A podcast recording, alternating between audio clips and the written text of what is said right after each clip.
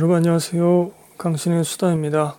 기독 시리즈 첫 번째 들어가 보도록 하겠습니다. 어, 하나의 주제를 갖고 음, 몇 편의 영화를 묶어서 소개해 드린 적이 몇 번 있었습니다. 어, 로벌 SF 시리즈는 세 편으로 해서 완결됐었고 아직 완결되지 않은 시리즈들 뭐 정서 공감이라든가 하드 보일드도 있었고 또 감독 이창동 감독 시리즈도 아직 완결되지 못했네요. 자, 이 기독 시리즈는 제가 몇 년 전부터 음, 한번 해보겠다고 얘기를 드렸었는데 이거는 사실은 한국 영화로 예전에 기독교 해석을 제가 한번 한 적이 있습니다. 그때는 이제 시리즈로 묶진 않고 어떻게 하다 보니까 한국 영화들로 기독교 얘기를 했었고 그래서 어 해외 영화로도 한번 해보자. 이번에 아예 묶어서 그런 취지를 갖고 만든 시리즈 기획물입니다. 여러분 아시다시피 제가 보수적인 개신교인인데요. 어, 무엇이 보수적인 거냐? 이렇게 물으신다면 그러니까 성경을 거의 문자 그대로 믿는 것을 보수적이다. 저는 그렇게 생각하고 있습니다. 영화는 오랜만에 녹음을 하고 있죠. 제가 근황 토크 편에서도 좀 양해를 구했었는데요. 음, 오랜 시간 기다려 주셔서 감사드리고요. 기독 시리즈를 하면서 사실은 음, 짧게 몇 가지 단어들만 써놓고 거의 즉흥적으로 한번 녹음을 해볼까. 그러면 안 되지만 또 준비하다 보니까 좀 거칠긴 하지만 또 원고를 좀 써놓긴 했습니다. 아, 그런데 이거 상당히 지루해요. 제가 지금 원고를 읽어봐도 지루하고 기독교를 믿지 않는 분들한테는 굉장히 좀 듣기 싫은 매우 지루한 그런 내용이라서 어떻게 해야 될지 모르겠네요. 여러분 방송 한번 들어보시고 어, 좀 이상한 것들 그리고 지루하다 싶으면 지루하다고 말씀해 주십시오. 그럼 제가 앞으로는 좀 짧게 짧게 넘어가도록 할게요. 이번에는 첫 번째 시간이니까 일단은 제가 임의로 한번 구성을 해놓고 읽어보도록 하겠습니다. 정교하게 좀 써놔야 되는데 그러지는 못하고 네. 1부에서는 그냥 일반적인 영화평을 좀 해보고요. 2부에서 본격적으로 기독교적인 해석을 곁들여서 영화를 보는 시간을 갖도록 하겠습니다. 음, 사실 그 영화를 통해서 기독교에 대해서 좀 생각해보는 그런 겁니다. 사실은. 아, 요즘에 이제 기독교가 많이 욕을 먹고 있는데 죄송합니다, 여러분. 정신 차려야죠. 자, 닥터 스트레인지 2016년작이고요. 마블 영화 중에 하나이죠. 저 처음에 이 영화 봤을 때, 아, 이거, 음, 뭔가 기독교적인 얘기를 할 수 있겠는데? 이런 생각이 들었습니다. 그래서 처음 봤을 때부터 아마도 기독 시리즈 첫 번째로 삼아야 되겠다. 이런 마음을 품었던 것 같아요. 정확한 기억은 안 나지만. 2016년 10월 26일에, 아, 11육이네요. 10월 26일에 한국에서 개봉을 했었고요. 12세 관람가입니다. 115분이고요.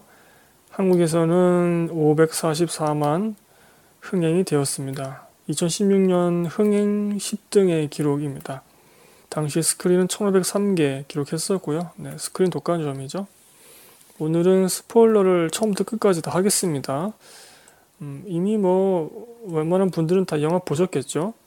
아마 이 영화를 보셔야만 이번 방송편 좀 이해하실 수 있을 것 같은데. 자, 연출은 스콧 데릭슨 감독이 맡았는데요. 2탄도 준비하다가 창의적인 부분에 대한 견해 차이, 뭐 이런 이유를 대면서 연출에서 하차를 했습니다. 1편에서는 이제 그 감독이 이런 말을 했더라고요. 닥터 스트레인지는 의사이므로 그가 계속 과학자로서 세상을 보는 방식을 지키면서 동시에 과학의 경계를 넘어 초자연적인 가능성을 받아들임을 보여주고자 했다. 과학자인데 초자연적인 것을 받아들이는 그런 캐릭터. 어, 이제 그러한 묘사를 좀 많이 했고요. 영화 속에서. 사실 이제 기독교도 좀 그렇거든요. 과학자 중에서도 기독교 믿는 분들 계시고, 사실 기독교도 여러분들 흔히 아시기에 좀 말이 안 되는 게 많잖아요. 뭐, 동정녀가 그러니까 성경험이 없는 그런 여성이 애를 낳았다더라. 그리고 뭐 홍해가 갈라졌다더라. 이런 얘기들 많이 있고 하늘에서 불이 내리는 그런 기적도 나타나기도 하고 오병이어의 기적 같은 경우도 뭐 어떤 분들은 이제 상징적인 코드로 해석하기도 합니다만 저 같은 경우는 문자 그대로 믿기 때문에 그것도 어떻게 보면은 믿을 수 없는 기적이잖아요. 말이 안 되는 얘기들이 많이 있습니다. 성경에는.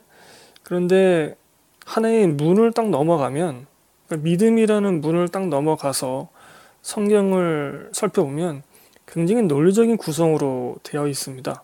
앞뒤가 다 맞아요. 그래서 그리고 그 우리 영화적인 걸로 따지자면 복선이 많이 나옵니다. 성경에도 복선들이 앞뒤가 다 맞아 들어갑니다. 그래서 또 이런 걸 이용해서 또 이단들이 장난치기도 합니다만 그래서 그 믿음이라는 하나의 문을 열고 들어가면은 또 그 안에는 어떻게 보면은 또 논리적인 그런 세계가 있기 때문에 과학자들도 기독교를 많이 믿고 있고 이 영화 속에서도 이제 그 주인공이 어 굉장히 냉철한 의사 과학자이면서도 그 마법의 세계 안에서의 그 마법적인 논리 이런 것들을 막 탐구하죠 책을 막 읽으면서 그 마법이라는 문을 딱 넘어갔을 때 그 안에 있는 논리들을 섭렵하게 되죠. 어, 감독도 이제 그런 것을 보여주려고 했다. 출연으로는 주인공이 베네딕트 컴버배치, 어, 닥터 스트레인지를 맡았고요. 레이첼 맥아담스, 아, 여전히 아름다우십니다. 주인공의 애인인데 애인이지 않은 네, 그런 느낌의 캐릭터를 맡았습니다. 틸다 스윈튼이 이제 스승인 에이션트 원을 맡았고 매즈 미켈슨이 수제자였지만 악당으로 타락한 인물이고요. 그다음에 치웨텔 에지오포가 이제 모르도 역할을 맡았는데 마찬가지로 이제 타락하게 되죠. 베네딕트 웡 같은 경우는 도서관을 지키는 인물로서 이제 주인공의 도움 역할 그런 것들을 맡고 있습니다. 근데 틸다 스윈튼이 맡은 에이션트 원 같은 경우는 오랜 시간 살아 있었기 때문에 뭐 그동안 수제자가 많이 있었겠죠. 네, 하여튼 영화 속에서는 이제 첫 번째, 두 번째, 세 번째 수제자가 나오고 그 세 번째가 이제 베네딕트 컴버배치 네, 마지막 수제자이죠. 이런 분들이 나오시고 스토리를 짧게 읽어보도록 하겠습니다. 포털에 써 있는 거 그대로 한번 읽어보죠.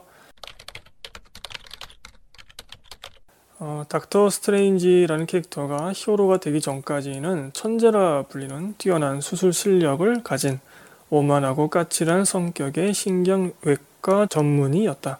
불의의 사고로 손을 크게 다쳐서 한순간에 나락으로 떨어지게 되고 어, 신경외과니까 외과적 수술을 해야 되는데 손이 막 떨리니까 이제 그걸 못하게 되잖아요. 그래서 굉장히 절망과 좌절의 맛을 보죠. 그 손을 치유하기 위해서 여행을 떠나고 이후 신비한 능력을 가진 에이션트 원 틸다 스윈튼을 만나서 수련을 통해 강력한 능력을 얻게 되고 모든 것을 초월하는 히어로로 거듭나게 된다 라고 써있는데 햇병아리 히어로? 네 그런 느낌입니다 아직까지는. 이제 2편이 제작된다 뭐 그런 얘기들이 있었죠. 2편에서 어떻게 나올지 참 궁금합니다 네 어, 일반적인 영화평 전체적인 평가를 한번 해보도록 하겠습니다 매우 단순하게 보자면 이 영화는 아이언맨 같은 갱생 혹은 성장 이야기입니다 어, 그리고 이 두 캐릭터 아이언맨과 닥터 스트레인지는 마블 세계관에서 유이하게 이 둘이 처참한 미래를 간파한 그런 히어로들이기도 합니다. 음, 아이언맨이 좀 더 유머가 있는 편이고 그리고 완전히 무기를 팔아먹는 나쁜 놈이었다가 이쪽으로 전향한 거라면 어쨌든 간에 닥터 스트레인지는 좀 오만 방자하지만 사람을 살리는 의사였다가 이제 그 의술이 아닌 어, 마법으로 사람을 지키고 살리는 이제 그런 쪽으로 전향하는 거죠. 닥터 스트레인지 같은 경우는 음, 그 오만한 캐릭터가 자신의 능력을 벗어난 어려움에 부딪히지만 목숨을 바쳐서 자신을 도운 그 사람을 기억하며 그의 선한 의지를 계속 이어가는 변화를 보입니다. 아이언맨도 1편에서 그런 모습을 보이죠. 아이언맨이 과학으로 히어로 역할을 한다면 이 영화 닥터 스트레인지는 마법으로 그 히어로 역할을 하는 것 뿐이죠. 그 차이입니다. 개봉 당시 영화를 봤을 때 마법이란 소재에 대한 기대에 비해서 좀 심심한 연출이었고요. 영화 인셉션이나 다른 환타지 영화에서 나온 화면 연출을 넘어서진 못한 느낌. 어, 사연을 갖고 있는 악당, 남몰래 악한 힘을 이용하는 스승, 수뇌보 사랑을 하는 연인, 스승의 실망에서 악당을 자처하게 되는 수제자 등이 나오지만 이상할 정도로 이 캐릭터들이 평면적으로 처리됩니다. 조연 캐릭터의 감정선을 복합적으로 구성하지 못한 거죠. 이런 단점이 명확함에도 이번에 다시 보면서 느낀 건 크게 늘어지지 않는 리듬감, 그 다음에 추상적인 마법 세계를 나름 짜임새 있는 화면으로 구현한 점, 일관성 있는 캐릭터 묘사 등은 어, 좋게 볼 만한 지점이지 않는가. 무엇보다 선과 악이 혼재할 수 있음을 보여준 점, 그리고 규칙을 깨뜨리는 용기를 보여주면서도 그 규칙을 어긴 대가도 확실히 제시하고 있는 점 등은 우리가 주목할 수 있는 부분인 것 같습니다. 어, 완벽한 선의는 없는 거죠. 그저 내 안의 악을 억누르고 선한 의지를 선택할 뿐인 겁니다. 주인공에게는 영화 끝에 수전증, 망가진 시계, 인격을 가진 망토 등만 남습니다. 이는 아이언맨에게 I am 아이언맨이라는 선언, 그리고 연인, 아크 원자로 이 세 가지가 갖는 의미와 같습니다. 어, 즉 닥터 스트레인지는 힘을 사적으로 이용하지 않고 공익을 위해 쓰며 사랑하는 사람을 지키기 위해 노력할 것이며 초심을 잃지 않기 위한 다짐을 지속할 것이죠. 그것이 수전증, 망가진 시계, 인격을 가진 망토 등으로 이렇게 상징해서 장치적으로 이렇게 보여주고 있습니다. 사람에게 때로는 상처가 내 마지막 버팀목이 되기도 하는 것 같아요. 굉장히 짓궂고 나쁘게 느껴질 수도 있는 말이긴 합니다만 그런 경우가 있는 것 같습니다. 물론 이 영화는 아직 1편밖에 나오지 않은 탓인지 이런 주인공 내면을 확연하게 화면으로 제시하고 있지 못하는 편이긴 합니다. 2편에서 좀 더 그런 것들이 확장돼서 보여줄지 좀 기대가 되기도 합니다. 어떻게 보면은 아이언맨 같은 경우는 너무 그 인생이 드라마틱하게 어, 전향하게 되잖아요. 무기를 팔던 사람이 사람을 지키는 사람으로 거듭나니까 그래서 좀더 어, 드라마틱하게 느껴지고 또 유머도 있기 때문에 재미나게 볼 수 있는데 이 닥터 스트레인지 같은 경우는 앞서 말씀드린 것처럼 의사에서 마법사로 변하잖아요. 그래서 과학자였다가 마법사로 바뀌는 그 반전의 느낌이 좀 잘 느껴지진 않습니다. 잘 다가오진 않아요, 화면에. 그래서 좀 더 아이언맨에 비해서는 좀 이상적으로 느껴지진 않은 것 같은데, 사실은 이 사람도, 이 캐릭터도 180도 그 인생이 바뀐 거죠. 자, 기독교적인 해석을 이제 들어가 보도록 하겠습니다. 굉장히 길게 제가 써놔가지고 네, 다시 한번 말씀드리냐만 여러분 한번 들어보시고 너무 길다, 재미없다 싶으면 좀 확실하게 피드백을 주십시오. 그럼 다음부터는 조금 짧게 하던가, 뭐 쉽게 쉽게 가던가 그렇게 하도록 하겠습니다. 어, 먼저 당부의 말씀을 드리자면 기독교 신앙을 가지고 있는 분들에게 도움이 되었으면 하는 마음이 있고요. 뭐 기독교에 반감이 있는 분들도 계시겠죠? 저희 청취자분들 중에서. 네, 그런 분들은 그냥 가볍게 들어주시면 좋겠습니다. 들으시면서 그냥 딴 일 하시면 되죠. 어, 제 나름의 보수적인 기독 신앙관으로 해석을 할 테지만, 기독교의 모든 권위는 성경에 있음을 먼저 밝히고요. 또한 이 방송편 내용보다 교회가 하고 있는 그 성경 해석이 당연히 우선함을 또한 밝혀둡니다. 어, 주인공 캐릭터를 따라가면서 그의 행적에 맞춰서 이번 기독 시리즈의 개론 총론에 해당하는 내용을 한번 말씀드려 보죠. 먼저 오만한 주인공. 주인공은 두 분야에서 모두 박사 학위를 받고 어, 구글 번역기의 도움을 받았더라도 산스크리트어 계통을 짧은 시간에 통달하고 기계 도움 없이 자신의 공간 지각 능력만으로 머리에서 총알을 꺼내는 수술을 성공하기도 합니다. 이른바 천재이고 세계 최고 신경외과 의사입니다. 영화 초반에 머리에서 총알을 꺼낸 뒤에 그 환자를 뇌사 판정한 동료 의사에게 눈을 흘기면서 슬쩍 쳐다보죠. 그 다음에 수술 도구를 오만한 태도로 던지는 그런 모습을 보이기도 합니다. 그 장면이 아주 인상적이었어요. 모든 일에 자신만만한 주인공이 과속으로 빗길을 달리다가 한눈을 판 사이에 사고를 당하고 두 손이 심하게 망가지를 사고를 당하죠. 온갖 수술법과 돈을 퍼부어도 원래대로 회복시키지 못하고 손은 수전증으로 떨리게 됩니다. 기독교에서는 자신이 죄인임을 인정해야 한다라는 말이 있습니다. 이건 자신의 능력이 모든 걸 해결할 수 없음을 깨달으라는 말과 비슷합니다. 그러니까 완벽하게 등치하는 건 아닌데 좀 비슷하긴 해요. 어, 내가 맞닥뜨린 문제, 뭐 재난, 위기, 뭐 질병 이런 것뿐만이 아니라 내 안에 있는 죄악을 향한 욕구 이런 것도 내 능력만으로 해결할 수 없죠. 그리고 가장 중요한 죽음 이것도 내가 해결할 수 없습니다. 영화 속 주인공은 자신의 의학적 지식과 능력과 명성과 돈 등으로 자신의 손을 회복시키지 못하죠. 이렇게 자신의 한계를 인정하는 자신을 내려놓는 과정을 거쳐야 비로소 신에게 전적으로 의지하게 되고 신을 온전히 신뢰할 수 있게 됩니다. 어, 기독교는 그런 것을 좀 강조하고 있어요.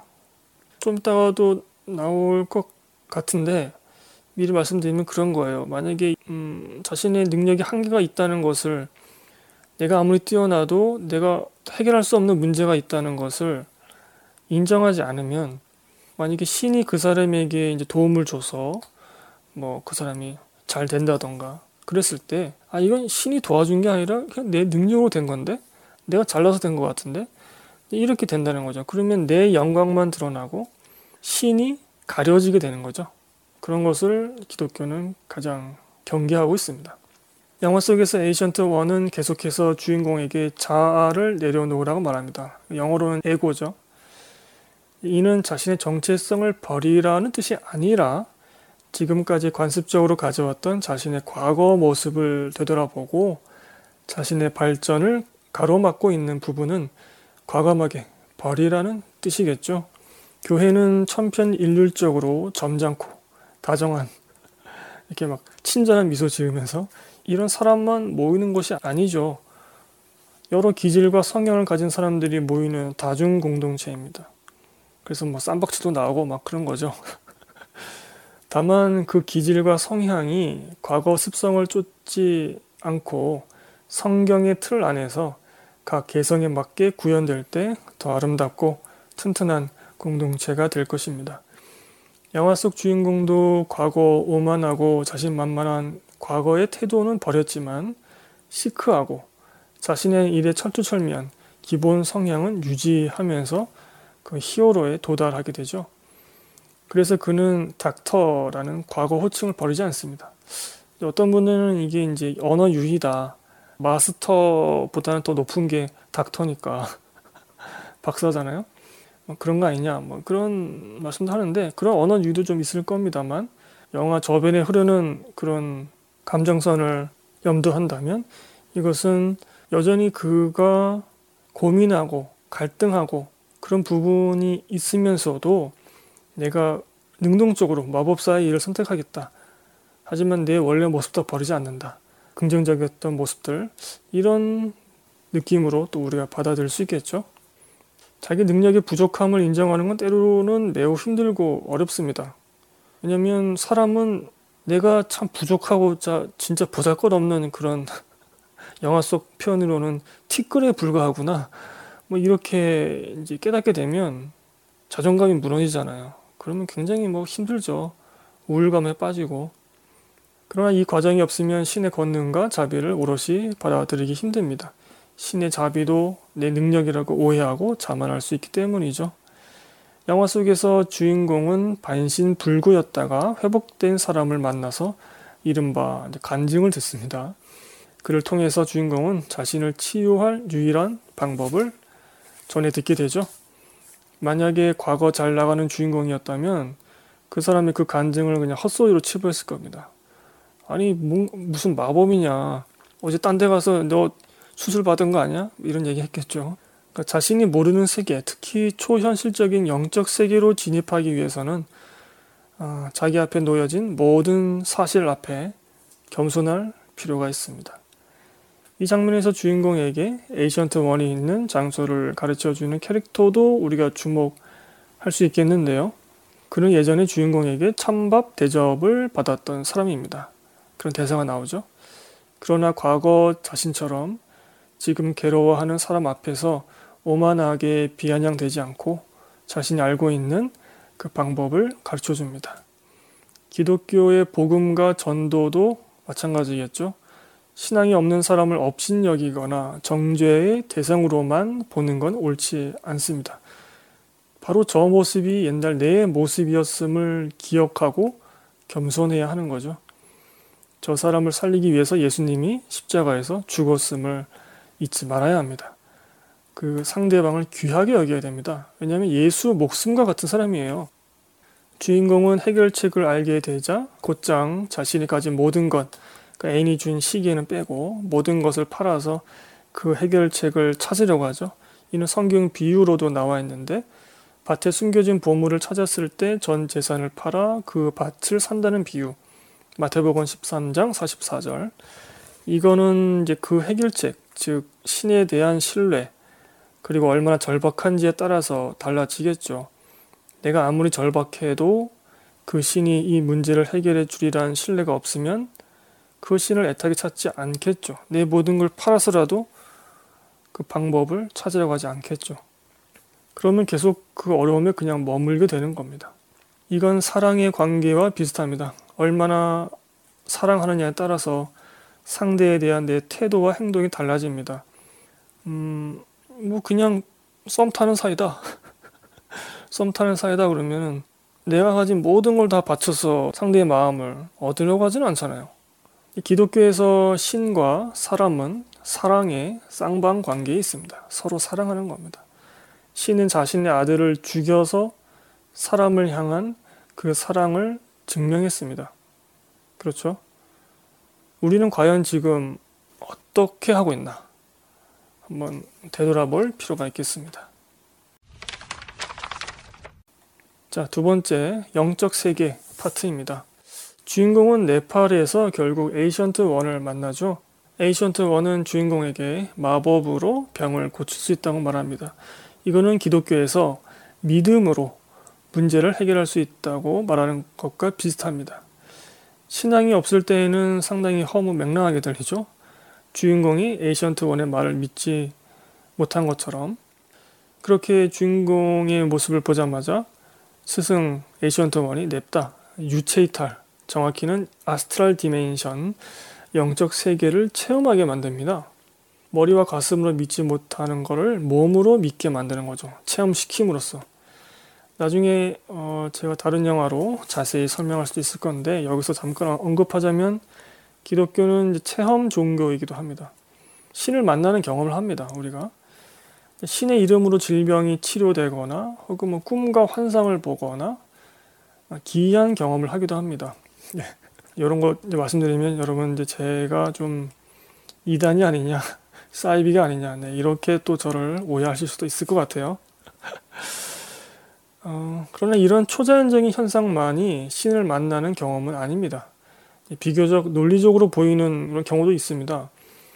뭐 이제 급히 어, 빚을 갚을 일이 있어서 기도를 했더니 아주 오래전에 내게 도움을 받았던 사람이 갑자기 짠 나타나서 급전을 빌려준다든가 확률 낮은 난치병이 걸려서 기도하면서 수술을 받았는데 경과가 좋아 살게 된 경우 등도 모두 기도를 통해서 신을 만나는 경험이죠. 기도 응답입니다. 이거는 뭐 우리가 그냥 일반적으로 보더라도 앞뒤 이해가 될 수 있는 거잖아요. 내가 옛날에 도와줬던 사람이 나타나서 나를 돕는다.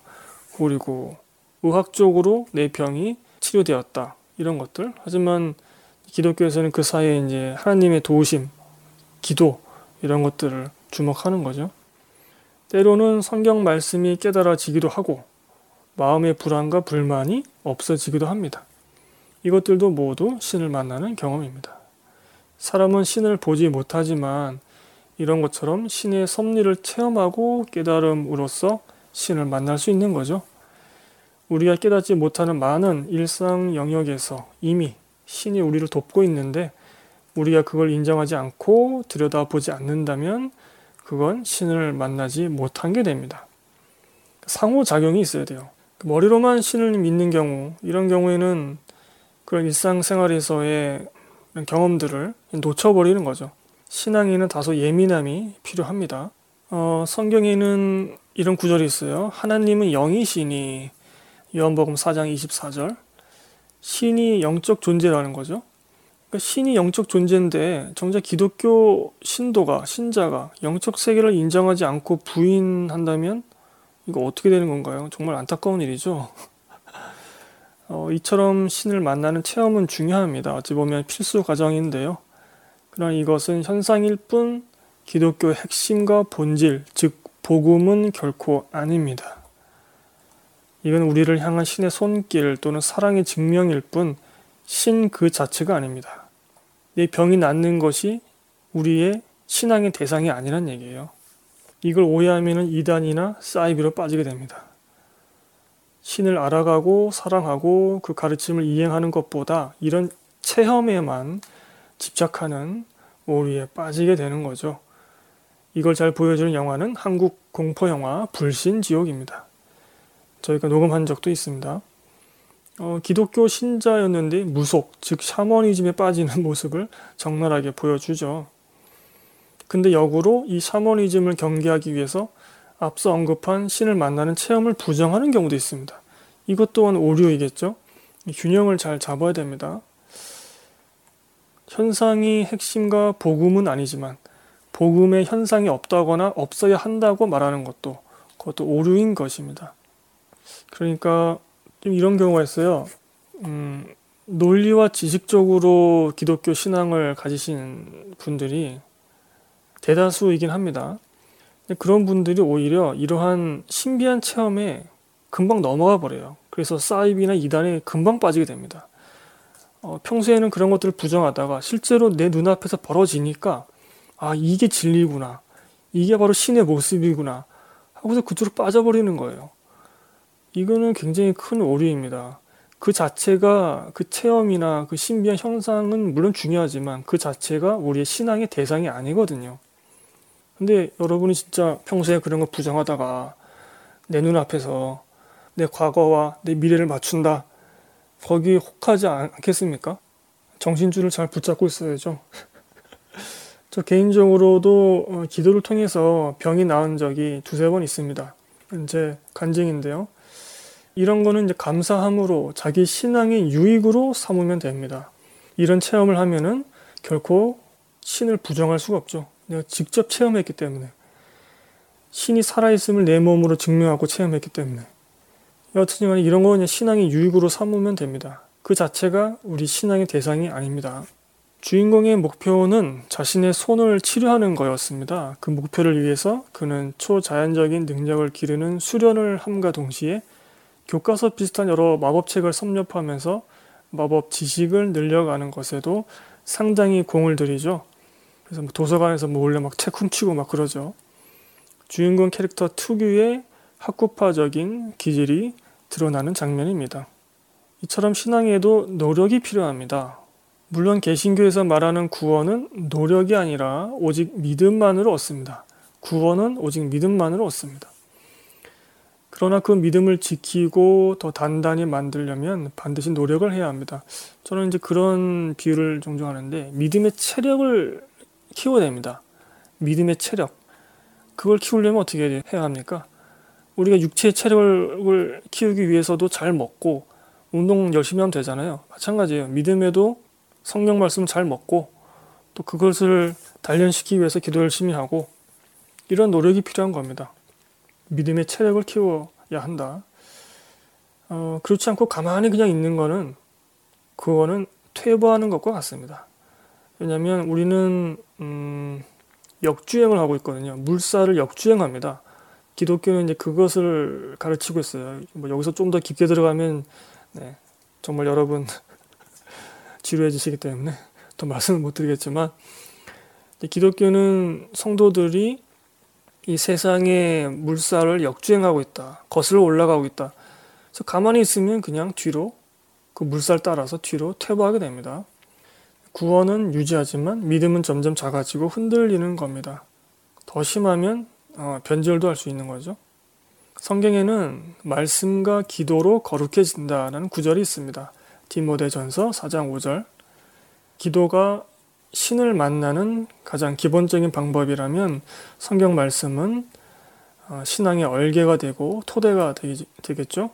이 둘은 상호 보완이면서도 따로 구별됩니다. 기도가 부족한 신앙은 깊은 체험을 할 가능성이 적고 말씀이 부족한 신앙은 쉽사리 오해하고 변절할 가능성이 큽니다. 이후 영화 속 주인공은 유체 이탈한 상태로 악당의 부하와 싸우게 되죠. 영화 속 표현으로는 astral dimension, 즉 영적 차원의 세계에서 싸우고 있는 겁니다. 이때 매우 재미난 묘사가 나오는데요. 분명히 현실과 영적 세계는 분리되어 있는데 영화 속에서 현실의 움직임이 영적 세계에 영향을 주고 역으로 영적 세계의 움직임이 현실에 영향을 주기도 합니다. 기절한 주인공의 심장을 깨우기 위해서 전기 충격을 가하자 유체 이탈한 상태인 주인공에게 전기가 통하죠. 개인적으로는 좀 말이 안 되는 묘사라고 생각합니다만 어, 또 유체 이탈한 주인공과 악당의 부하가 뒤엉켜 싸우면서 수술실 안에 있는 여러 집기들을 어지럽힙니다. 흔히 유령이 나오는 심령 영화 또는 공포 영화에서 유령이 육체를 가진 주인공 일행을 공격하거나 겁을 줍니다. 만약에 현실 세계와 영적 세계가 완벽하게 구별되어 있다면 육체를 가지고 있는 우리한테 유령이 간섭해서 공포를 줄 수가 없잖아요. 음, 예컨대 뭐 이런 장면들. 아무도 앉아있지 않는 그네가 갑자기 삐걱삐걱 대면서 움직이는 그런 장면 등으로 관객에게 겁을 주기도 하죠. 영화 속 인물에게 겁을 주기도 하고. 영체가 현실에 간섭할 수 있다는 논리를 바탕으로 하고 있는 묘사들이죠. 아마도 닥터 스트레인지에서 나온 그 수술실 싸움 장면은 이런 클리셰를 염두한 것일 겁니다. 현실 세계와 영적 세계의 관계를 해석하는 여러 방법론이 있는데 그 중 하나는 이 두 세계가 연결되어 있다고 말하는 부류입니다. 우리의 영혼이 약하고 공격을 받는다면 우리의 육체나 우리의 현실 생활도 영향을 받는 거죠. 반대로 우리의 영혼이 믿음과 성령으로 강해져 있다면 우리의 육체나 현실 생활의 문제를 능히 견디거나 극복할 수 있다는 겁니다. 예수님도 우리와 똑같은 육체를 가졌지만 말씀과 기도를 통해서 어, 마귀의 시험이나 십자가 고난을 능히 견디고 극복했죠. 거의 한국 교회만 유일하게 이제 주목하고 있는 구절이 있는데 마가복음 1장 35절 성경을 보면은 아마도 예수님은 거의 매일 새벽 기도를 했던 게 아닌가. 그래서 한국 교회가 이제 새벽 기도를 강조하죠. 그리고 예수님은 10대 시절에 이미 예루살렘 성전의 신학자들과 대등하게 토론 배틀을 할 정도로 성령에 능통했습니다. 예수님조차 말씀과 기도로 믿음의 체력을 키우려고 노력했다는 겁니다. 따라서 우리는 현실의 문제 또는 영혼의 문제에 대해 이 두 세계를 모두 아우르는 해결책을 강구할 필요가 있습니다. 또한 영혼과 마음이 정말 괴로운데 말씀과 기도에는 전혀 시간 투자를 하지 않는다. 이것도 스스로를 기망하는 겁니다. 현실의 문제와 영혼의 문제, 이 두 세계를 모두 아우르는 해결책을 강구해야 됩니다. 왜냐하면 이 두 세계는 엄연히 각자 존재하면서 어떤 부분에 있어서는 연결되어 있기 때문입니다. 그것을 이 영화 속에서도 보여주고 있다. 세 번째 파트로 선과 악의 혼재 이것을 말씀드려 보겠습니다. 아, 네, 여러분 너무 길죠? 죄송합니다. 어떤 피드백 주시고요, 여러분. 자, 선과 악의 혼재 함께 있는 거죠. 한때 에이션트 원의 수제자였지만 지금은 악당이 되어버린 캐실리우스, 매즈 미켈슨 아, 이분이 맡은 캐릭터인데 아 매즈 미켈슨이 악당 역할을 맡다니 사실 좀 어처구니가 없었어요. 이렇게 연기 잘하는 배우를. 그 마블 영화가 그 배우들이 연기를 못하는 배우들이 아니에요. 정말 한가닥 하는 배우들입니다. 여하튼 이 매즈 미켈슨이 맡은 그 악당 캐실리우스의 공격으로 런던 생텀이 무너집니다. 지구를 지키고 있는 세 가지 구역이 있는데 그 중에서 런던이 무너지죠. 뉴욕 생텀도 위험했지만 주인공이 겨우 지켜냅니다. 여러 도움을 받아서 그 과정에서 스승인 에이션트 원이 주인공을 돕다가 악당에 의해서 목숨을 잃게 됩니다. 결말부에 드러나지만 스승은 자신이 이런 식으로 죽을 것을 알고 있었습니다. 그럼에도 대의를 위해서 그 예정된 죽음의 길을 순순히 따라간 거죠. 악당인 캐실리우스가 주인공을 회유할 때 이 세상의 절대 법칙인 시간이 존재하지 않는 세계, 다크 디멘션의 절대자 도르마무에게 순종하라고 말합니다. 그러면 불멸의 삶을 살 수 있다. 그리고 스승인 에이션트 원이 어, 이 스승 또한 도르마무의 힘을 빌려서 그 긴 시간 동안 시간을 초월해 죽지 않고 살아온 것이라고 말합니다. 실제로 악당과 스승이 싸울 때 스승이 그 악의 존재 도르마무의 힘을 빌려 싸우는 걸 목도하고 말죠. 즉 스승은 악의 힘을 빌려서 생명을 연장하면서 선의 진영을 지키기 위해 싸워온 것입니다. 지구를 악의 손에서 지켜온 위대한 마법사 에이션트 원의 안에는 그 내면 안에는 선과 악이 함께 들어가 있었던 겁니다. 규칙을 깨뜨린 거죠. 그 장면을 목격한 또 다른 수제자 모르도는 깊은 회의감에 빠지게 되죠. 아, 여러분, 음, 교회를 다닌다고 하면서 저 사람은 왜 저렇게 죄를 짓나? 혹은 목사나 장로들이 하나님을 전하면서 왜 한편으로는 하나님의 말씀을 어기고 다닐까? 사람이라면 당연히 그런 질문을 하게 되죠. 사람이라는 존재 자체가 선과 악 사이에서 선택을 하게 됩니다. 우리 앞에는 두 개의 갈림길이 있습니다. 그리고 우리 안에는 선과 악이 함께 존재합니다. 어, 로마서 7장 21절 그러므로 내가 한 법을 깨달았노니 곧 선을 행하기 원하는 나에게 악이 함께 있는 것이로다. 이런 구절이 있어요. 선과 악이 내 안에 있고 나는 그것을 선택하게 된다. 기독교는 사람이 신을 믿어서 구원, 즉 선에 이른다고 가르치죠. 성경은 어, 그 이름을 믿는 자들에게는 하나님의 자녀가 되는 권세를 준다고 기록하고 있습니다. 요한복음 1장 12절. 믿음으로 인해서 선한 존재가 될 수 있는 겁니다. 하지만 사람은 선택권이 있기 때문에 뭐 이른바 자유의지죠. 그게 있기 때문에 언제든지 돌이켜서 악한 일을 행할 수도 있습니다. 하나님을 배신하고 선악과를 따먹은 아담과 하와가 있죠. 그리고 예수를 배반하고 적에게 팔아넘긴 가룟 유다가 있습니다. 모두 신과 친했습니다, 여러분. 뭐 얘기도 막 수시로 하고 뭐 그랬었는데 배신을 때려버립니다. 악을 선택해버린 겁니다. 신앙이 있든 없든 상관없이 그 어떤 대단한 사람도 죄에 빠질 가능성이 있는 겁니다. 구원의 계획은 예수 십자가 사건으로 이미 완성됐지만 우리가 걷는 이 길은 사람의 선택권, 자유의지에 따라서 상당히 유동적인 겁니다. 선한 진영에 있으면서도 악한 일을 저지릅니다. 그것은 우리가 신이 아니라 사람이기 때문입니다. 물론 이런 해석은 이제 각 교단마다 기독교에도 종파들 여러 개 있으니까 그런 교단마다 조금씩 판단이 다르긴 합니다. 자유의지에 대한 해석도 좀 다르긴 해요. 여하튼 어, 따라서 목사라도 죄를 짓고 교회 장로나 집사라도 죄를 짓습니다.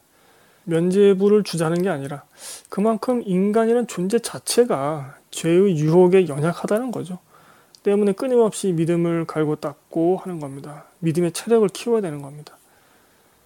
반대로 생각해 보자면 죄를 짓던 인간도 믿음으로 인해서 하나님의 자녀로 거듭날 수 있고 그 어떤 악한 사람도 예수를 믿어서 개과천선할 수 있는 기회가 있다는 뜻이기도 합니다. 이것은 자유의지에 따라서 선과 악을 선택할 수 있으니까 내 안에 악함이 있다고 해서 너무 지나치게 자괴감을 가질 필요는 없습니다.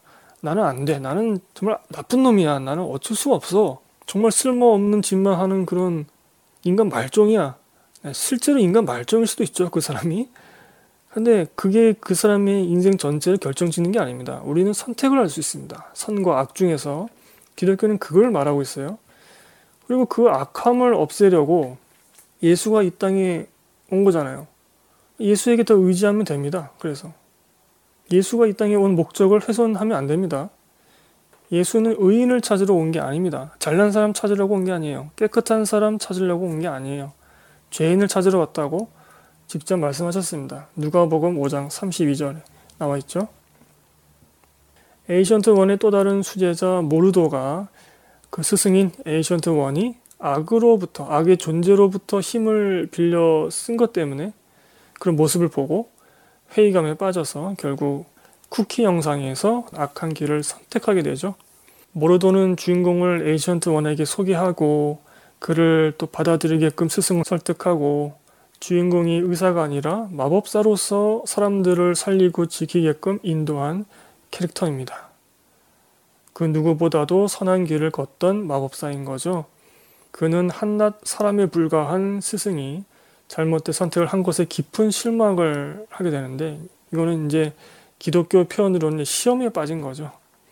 신앙인들도 마찬가지입니다. 교회 목사, 장로, 집사 또는 일반 어, 신자들로 인해서 상처를 받는 경우가 많이 있습니다. 왜냐면 앞서도 제가 말씀드렸지만 교회 안에는 진짜 별의별 사람들이 다 모이거든요. 우리가 어떻게 보면 좀 문제가 많은 사람들이 많이 모이게 되어 있습니다. 왜냐하면 예수께서 죄인을 찾으러 오셨기 때문에 아, 그래서 많이 싸우고 또 많이 상처 입고 또 많이 오해도 하고 뭐 모함도 하고 이런 것이 많이 있죠. 어, 이런 상처를 받아서 교회를 등지거나 아예 종교를 바꾸기도 하죠. 그동안 음, 목사를 너무 어떤 완전 무결한 그런 존재로 신성시한 그런 교회의 잘못된 관행 탓도 있지만 그 목사라는 사람도 그냥 연약한 사람일 뿐이라는 성경적 지식을 갖지 못한 일반 신도의 탓도 있습니다. 교회는 사람을 믿고 따르는 집단이 아니라 하나님의 말씀을 통해 하나님을 믿고 따르는 집단이죠. 사람을 보지 말고 그를 통해 드러나는 하나님과 하나님의 정의를 주목해야 합니다. 그러면 좀 실망이 덜하지 않을까.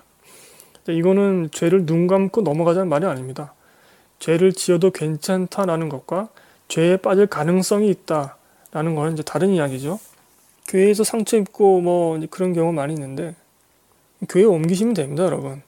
교회 옮기는 걸 너무 이렇게 음, 힘들게 생각하실 필요 없어요. 내 영혼의 유익을 먼저 생각하면 됩니다.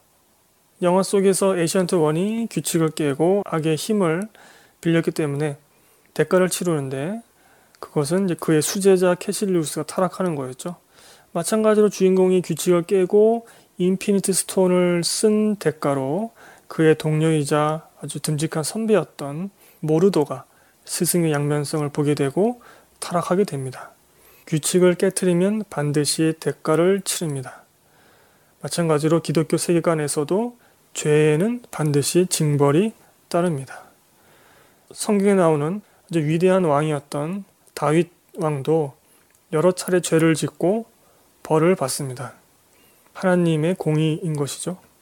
죄 짓는 걸 가볍게 생각하면 안 됩니다. 그래서 여기서 중요한 건 그럼에도 신을 떠나지 말고 징벌을 감수하고 회개의 길로 나오는 겁니다. 내가 정말 큰 죄를 지었기 때문에 아우 내가 진짜 하나님 볼 낯이 없지 면목이 없지 아니면 내가 다시 교회에 나가거나 저 목사님을 볼 낯이 없지 이러실 필요 없다는 거예요. 이건 또 다른 교만입니다. 성경에 그런 얘기가 나오죠. 아버지가 멀쩡히 살아있는데 미리 유산을 달라고 해서 챙겨서 떠났다가 탕진하고 돌아온 그런 탕아 이야기가 있습니다. 그 탕아를 다시 아버지가 사랑의 품으로 맞이하잖아요. 그 아버지는 하나님이거든요.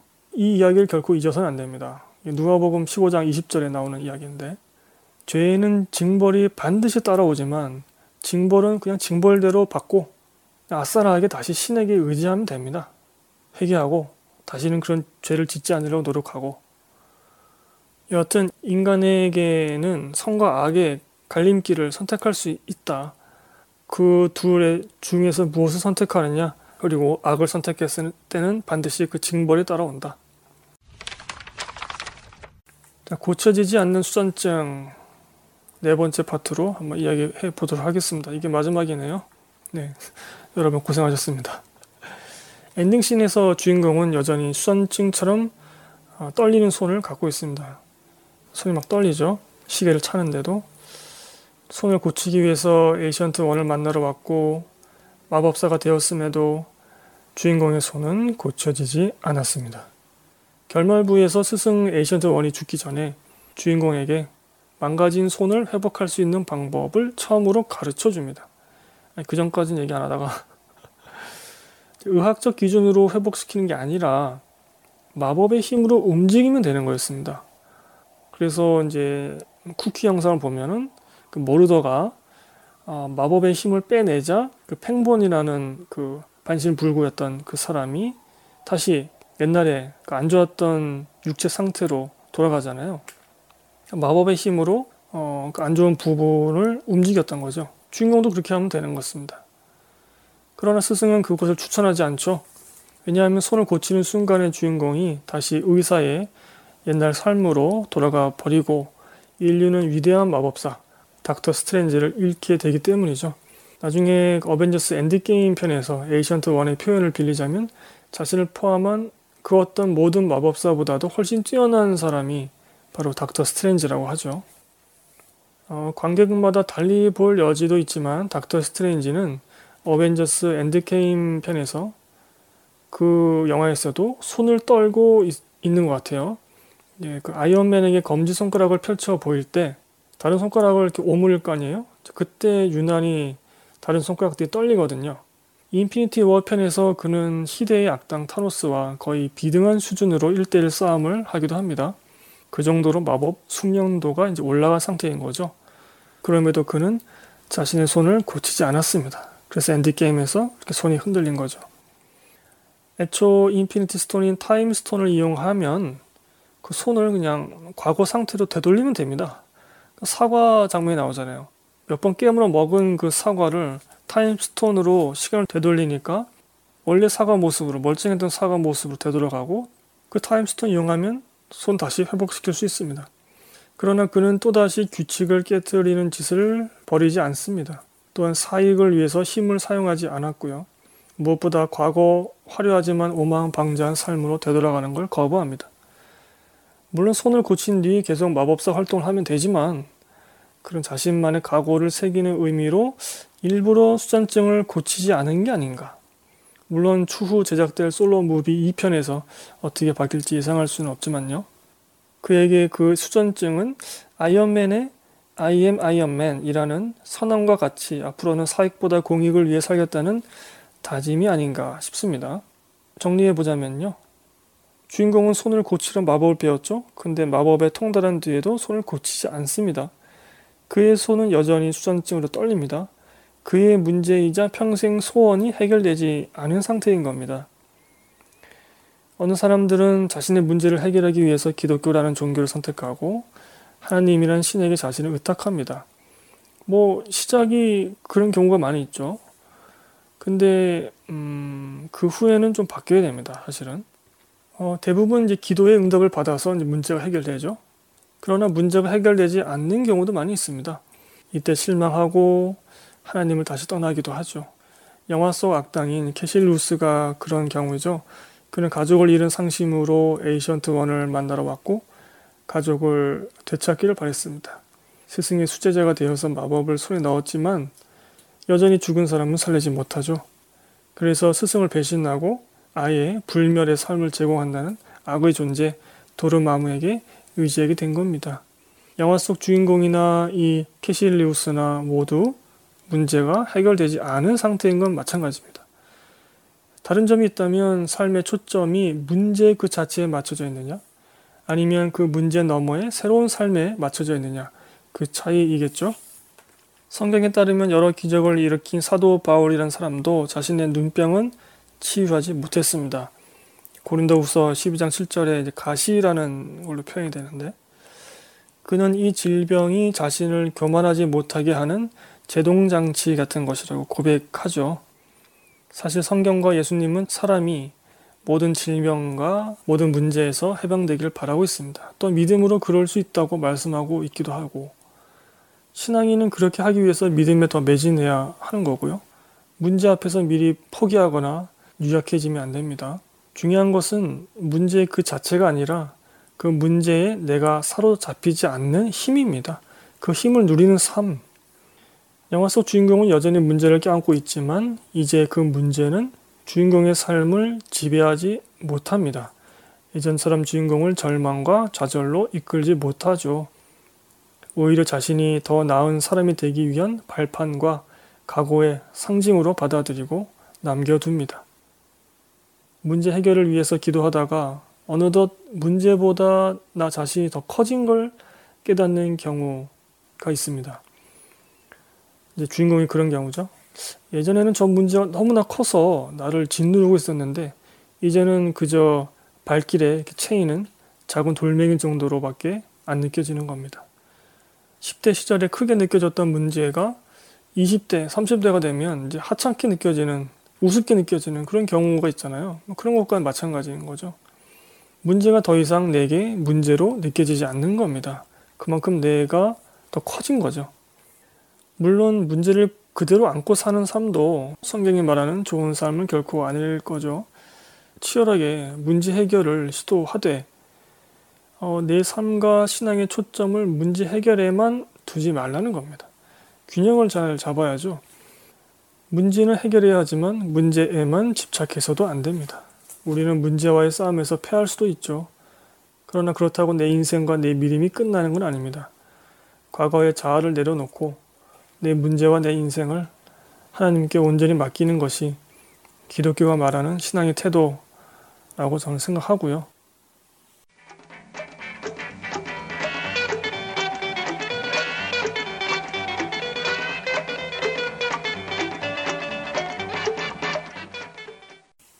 자, 총평하겠습니다. 하나님의 나라는 말에 있지 아니하고 오직 능력에 있다라고 성경은 말씀하고 있습니다. 고린도전서 4장 20절. 이러쿵저러쿵 떠드는 것보다는 영화 속 주인공처럼 냅다 보이지 않는 세계를 체험하고 그 세계의 힘, 믿음과 성령의 힘이죠. 그 힘을 가지는 것이 중요하겠죠.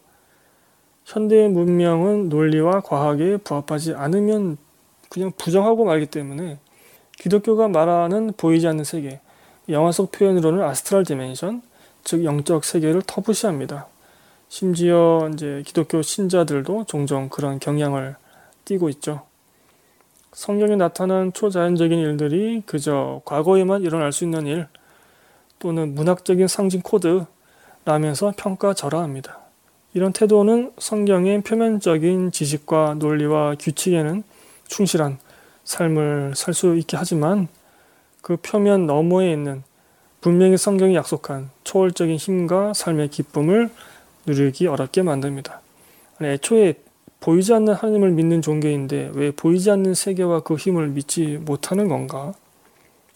어, 이 방송편 내용이 오히려 그 세계에 대한 거부감을 느끼게 할 수도 있지만, 네, 저 때문에 가능하다면 역으로 기독교가 말하는 그 세계에 더 흥미를 갖게 되는 그런 계기가 되면 좋겠습니다. 진심으로 그걸 바라고요.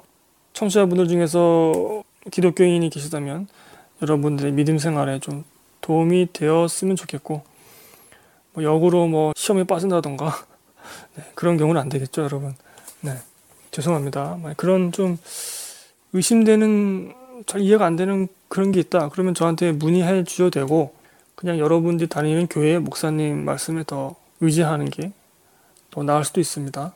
영화 엔딩에서 주인공의 손은 치유되지 않습니다. 힘을 가졌으면서도 문제는 해결되지 않았습니다. 그렇다면 이제 근원적인 질문을 할 수 있겠죠. 왜 인간은 고통을 받는가? 하나님을 믿고 있는데 왜 나는 고통을 당하는가? 도대체 하나님은 뭘 하고 있는 건가?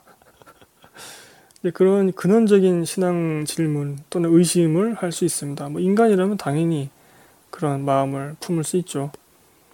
이제 그 답에 조금이나마 접근하기 위해서 뭐 제가 정답을 제시한다고 말씀 못 드리고 접근하기 위해서 다음 기독 시리즈 영화로 소설 원작이면서 2016년 마틴 스콜세지 감독이 연출한 사일런스라는 영화를 다음 기독 시리즈 영화로 다뤄보겠습니다. 161분짜리이고 너무 길고 재미없는 영화이기 때문에 그냥 유튜브에 떠다니는 영화 요약 영상 뭐 이런 거 보시는 게 더 낫지 않는가. 하지만 저는 다시 아, 재감상을 해야 되니까 네, 좀 골치 아프긴 하네요. 사족을 좀 드리자면 영화 쿠키 영상에서 타락한 수제자 모르더가 다른 마법사의 힘을 빼앗는 그런 모습이 나오죠. 속편에서 악당이 될 것 같은데 이 장면은 신앙인에게 성령이 떠나감을 의미하는 걸로 볼 여지도 있습니다. 어, 기독교를 믿는 신자들은 이제 성령을 받아들인다고 하잖아요. 근데 그 성령이 떠날 수도 있습니다. 어, 다윗도 죄를 범한 후에 성령이 자신으로부터 떠나지 말기를 하나님께 간구하기도 했습니다. 시편 51편 11절입니다. 여러분 한번 찾아보시고요. 어, 그리고 신약 신약에서도 이제 그런 비슷한 구절이 나오죠. 뭐 성령을 소멸시키지 말며 이게 좀 표현이 좀 이상하긴 한데 성령이 떠나가게 하지 말며 이런 의미거든요. 내 안에 계신 성령이 떠나가지 않도록 믿음 생활에 특별히 주의할 필요가 있습니다. 그럼 성령이 뭐냐? 또 이렇게 물어보시면 제가 좀 골치 아프고 네 교회 가서 여러분 목사님한테 여쭤보시고요. 네 여기서 기독 시리즈 1편 마무리하겠습니다. 어, 거의 1시간 녹음했나요 지금? 상당히 여러분 지루하죠? 아, 이렇게 하면 안 될 것 같은데 어떻게 보면은 어, 이번 기독 시리즈의 총론이자 개론이기 때문에 조금은 지루하면서도 재미없게 말씀을 드렸던 것 같아요. 근데 앞으로도 이렇게 재미없을 것 같은 불길한 예감이 들긴 하는데 여러분 피드백 주시고요. 이런 부분을 또 더 다루었으면 좋겠다. 뭐 이런 거라든가 아니면 너무 지루하다. 좀 짧게 해라. 뭐 이런 비판도 제가 겸허하게 뭐 고민해 보겠으니까요. 여러분 꼭 피드백 주시기 바랍니다. 어, 다시 한번 말씀드리지만 제 말이 여러분들이 알고 있는 기독교적인 상식과 다르다면 한번 고민해 보시고 그래도 좀 아닌 것 같다 싶으면 그냥 뭐 지워버리시면 됩니다. 여러분들 다니시는 교회에 그 설교 말씀에 충실하게 신앙생활 하시면 되는 거예요. 네. 저는 그냥 제 해석을 곁들인 영화 소개를 했던 것 뿐입니다. 길고 지루한 방송편 들어주셔서 감사드리고요. 좀 애도의 시간을 갖다가 녹음하게 되었는데 기다려주셔서 감사합니다. 이 강신의 수다 녹음 일정이 아니었다면 아마 영화도 보지 않았을 텐데 뭐 그런 지금 상태이고 하지만 조금 더 힘을 내서 아, 녹음 계속해서 시도해 보도록 하겠습니다. 저희 방송은 팟티와 쥐약과 아이튠즈 그 밖에 외국 어플에 업데이트 되고 있고 어, 유튜브로도 청취하실 수 있습니다 여러분. 유튜브는 조금 늦게 올리고 있고요. 팟빵에는 올리고 있지 않습니다. 저희 블로그와 트위터 모두 있는데요. 음, 강신의 수다 이렇게 검색해서 찾아오시면 됩니다. 자 요새는 아, 트위터도 하기 싫고 뭐 트위터 들어가 봤자 영화 정보를 얻기에는 참 편한데 깐죽대고 이런 얘기들만 계속 있으니까 하기가 싫어지더라고요. 여러분들 뭐 음, 제게 하고 싶은 말씀 있으면 댓글란 혹은 트위터나 블로그 쪽에 오셔서 말씀 주셔도 되고 이메일로 저에게 말씀 주셔도 됩니다.